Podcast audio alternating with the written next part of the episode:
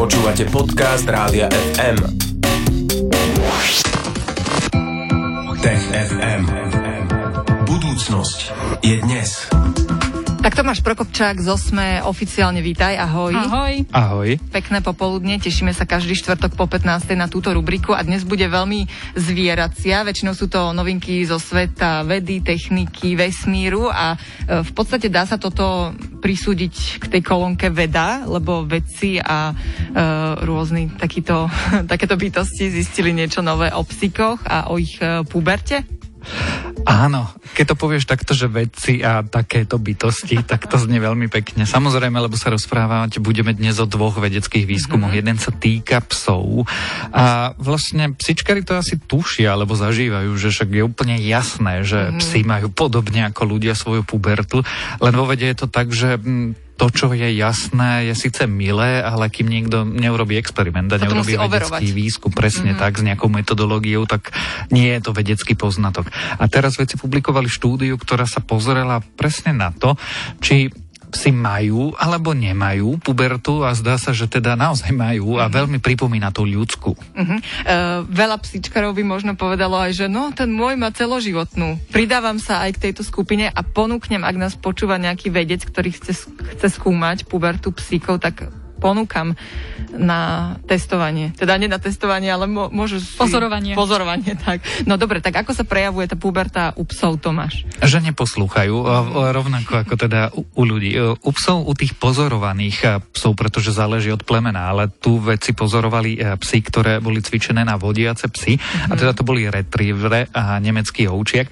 A tam sa ukázalo, že okolo 8. mesiacu prechádza pes dospievaním a teda tým prechádza samozrejme stále ale medzi tým 6. až 9. mesiacom prechádza niečím, čo je puberta a najhoršie alebo najvýraznejšie to bolo v 8. mesiaci tých, no to sú ešte malé psy, no, už nie úplne šteniatá, ale vlastne malé psy. Mm-hmm.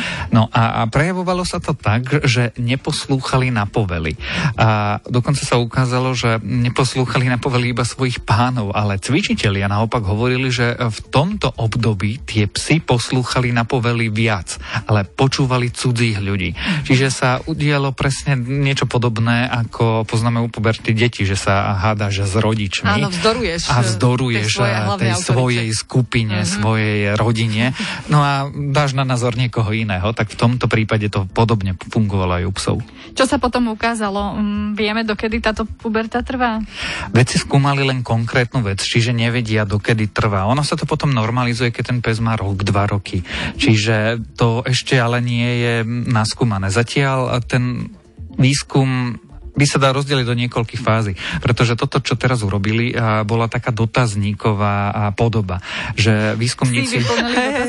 Pýtali sa tlapkou, tak to, nepýtali sa majiteľov psov, veľa majiteľov psov, niekoľko stoviek majiteľov psov, ako sa tie psy správajú, potom sa pýtali tých cvičiteľov, pretože stále sa rozprávame o psoch, ktoré mali byť cvičené pre nevidiacich, mm-hmm. čiže prechádzali silným a ťažkým výcvikom. A, a zistili na základe týchto odpovedí z tých dotazníkov, že ako sa menilo to správanie tých psov. Ten, tá druhá fáza, ktorá sa zatiaľ neskúmala, špekuluje sa nad ňou, že by sa mohla skúmať, je, že čo sa naozaj deje, pretože pubertu spôsobujú zmeny hormónov a hormonálneho systému a, a všetko to okolo. A to neskúmali. Ale je dôvodné podozrenie, že samozrejme to sa niečo takéto deje aj u tých psov, že, že sa menia a, chemické pochody v nich v mhm. tomto období mm-hmm. života. Ale mali sa podľa mňa teda aj ich opýtať, čo sa pýtajú všetkých naokolo a ich sa samých neopýtajú. Ale napadlo mi to, máš, uh, neviem, či budeš vedieť, či sa to v tom výskume uvádzalo, boli tam nejaké rozdiely aj pri pohlaví, lebo aj pri ľuďoch uh, tá puberta trochu inak prebieha u devčat a inak u chlapcov. Zdá sa, že u včiek boli tie problémy alebo zmeny správania menšie.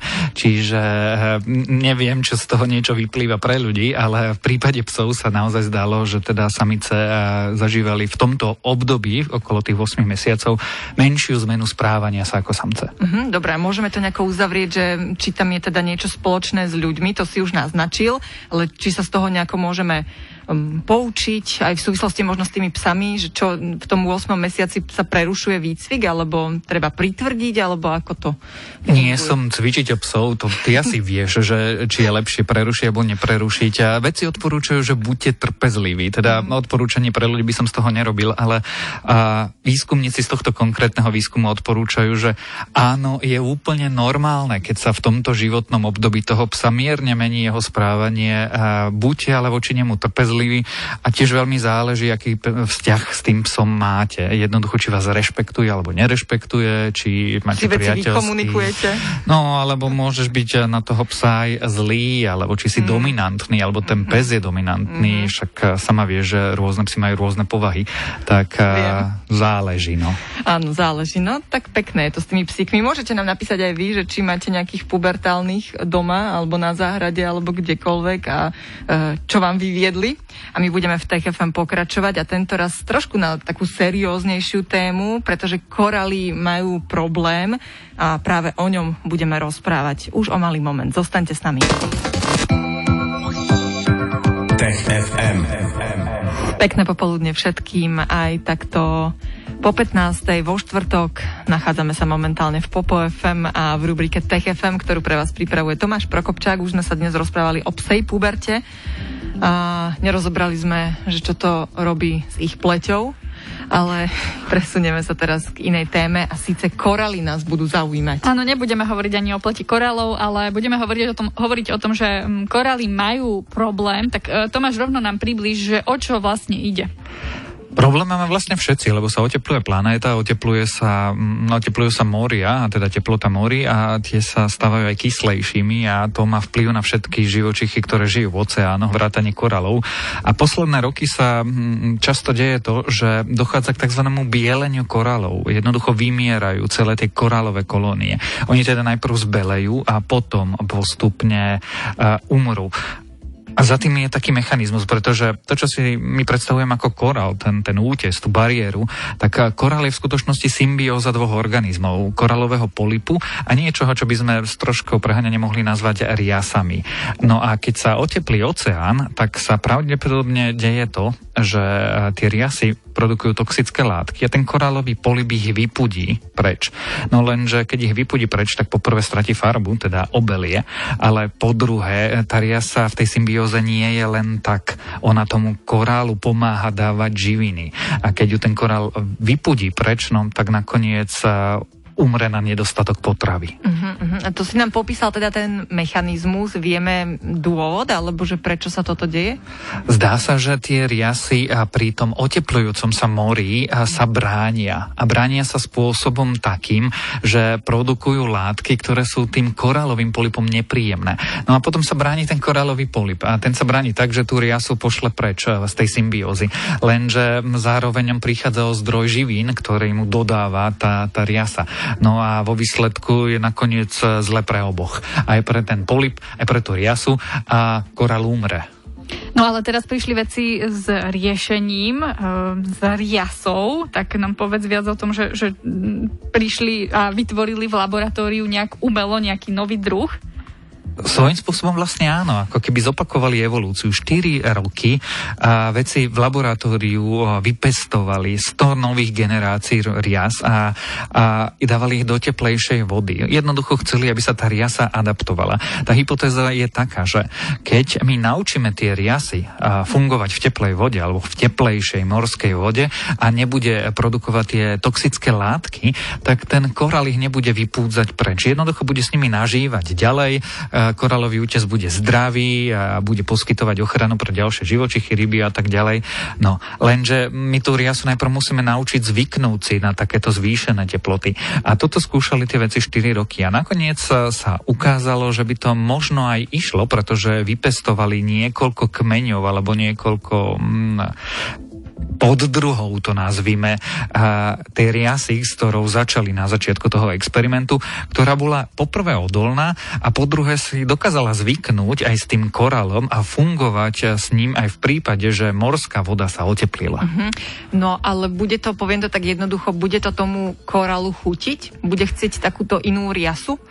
To bola časť toho experimentu, že jednoducho tomu polipu dávali tieto nové riasy, aby znovu prebehla tá symbióza. Niektoré e, si zvykli, niektoré sa nezvykli, na niektoré riasy z tých rôznych generácií riasy zvykli a tak ďalej, ale na konci sa ukázali presne tieto tri, tri kmene, mm-hmm. ktoré dokázali fungovať dobre s tými korálmi. Čiže korál bol, alebo ten korálový polip bol asi spokojný, pretože dostával živiny z tej fotosyntézy, ktorá prebiehala v tej riase. Riasa bola spokojná, pretože mala ochranu a nebola sama v tom oceáne šírom.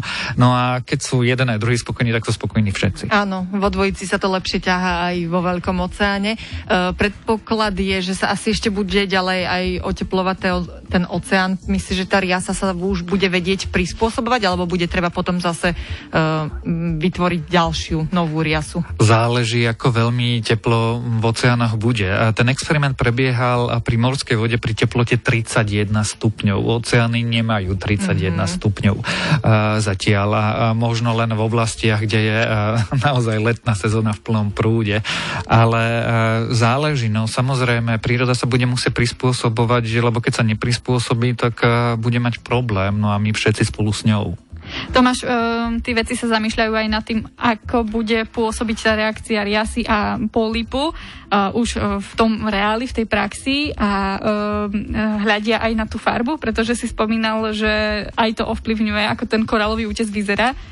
Zatiaľ všetky experimenty prebehli len v laboratórnych podmienkach, pretože sa boja takto vypestované riasy zatiaľ pustiť do skutočnej prírody, lebo predsa len eh, to nie je len vzťah medzi uh, riasou a polipom a, koralu ako takého, do toho prichádzajú ďalšie živočichy, fitoplankton a zooplankton, nevraviac rybách a tak ďalej.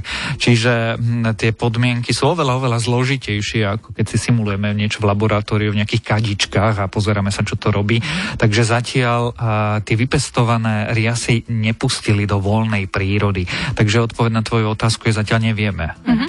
A prečo sa boja čo, sa, čo tam ešte môže nastať, že to budú obžierať ryby a nebudú zase koraly mať čo jesť, alebo ako? Môže sa stať, že sa naruší, naruší nejaký mechanizmus v celom tom ekosystéme, o ktorom v tomto okamihu nevieme. Čiže pravdepodobne to bude fungovať tak, že to vyskúšajú v nejakých, na nejakej obmedzenej regióne, na nejakom mm-hmm. obmedzenom mieste podmienka, ktoré vedia ako tak sledovať a pozrú sa, že dobre, tak pri tomto atole, tomto ostrove to funguje mm-hmm. aj vo voľnej prírode, tak môžeme to vyskúšať na väčšej a väčšej a väčšej ploche. Tak budeme vedcom držať palce, nech sa to čo najskôr podarí a nech všetko prebieha úplne hladko. O záchrane korálov sme sa rozprávali s Tomášom Prokopčakom zo SME dnes v TFM v pravidelnej štvrtkovej rubrike. Tomáš, ďakujeme ti a budeme sa počuť opäť o týždeň vo štvrtok po 15. Ahoj. Ahoj. Tech FM. Budúcnosť je dnes. Stream, živé vysielanie a playlisty nájdete na www.radiofm.sk.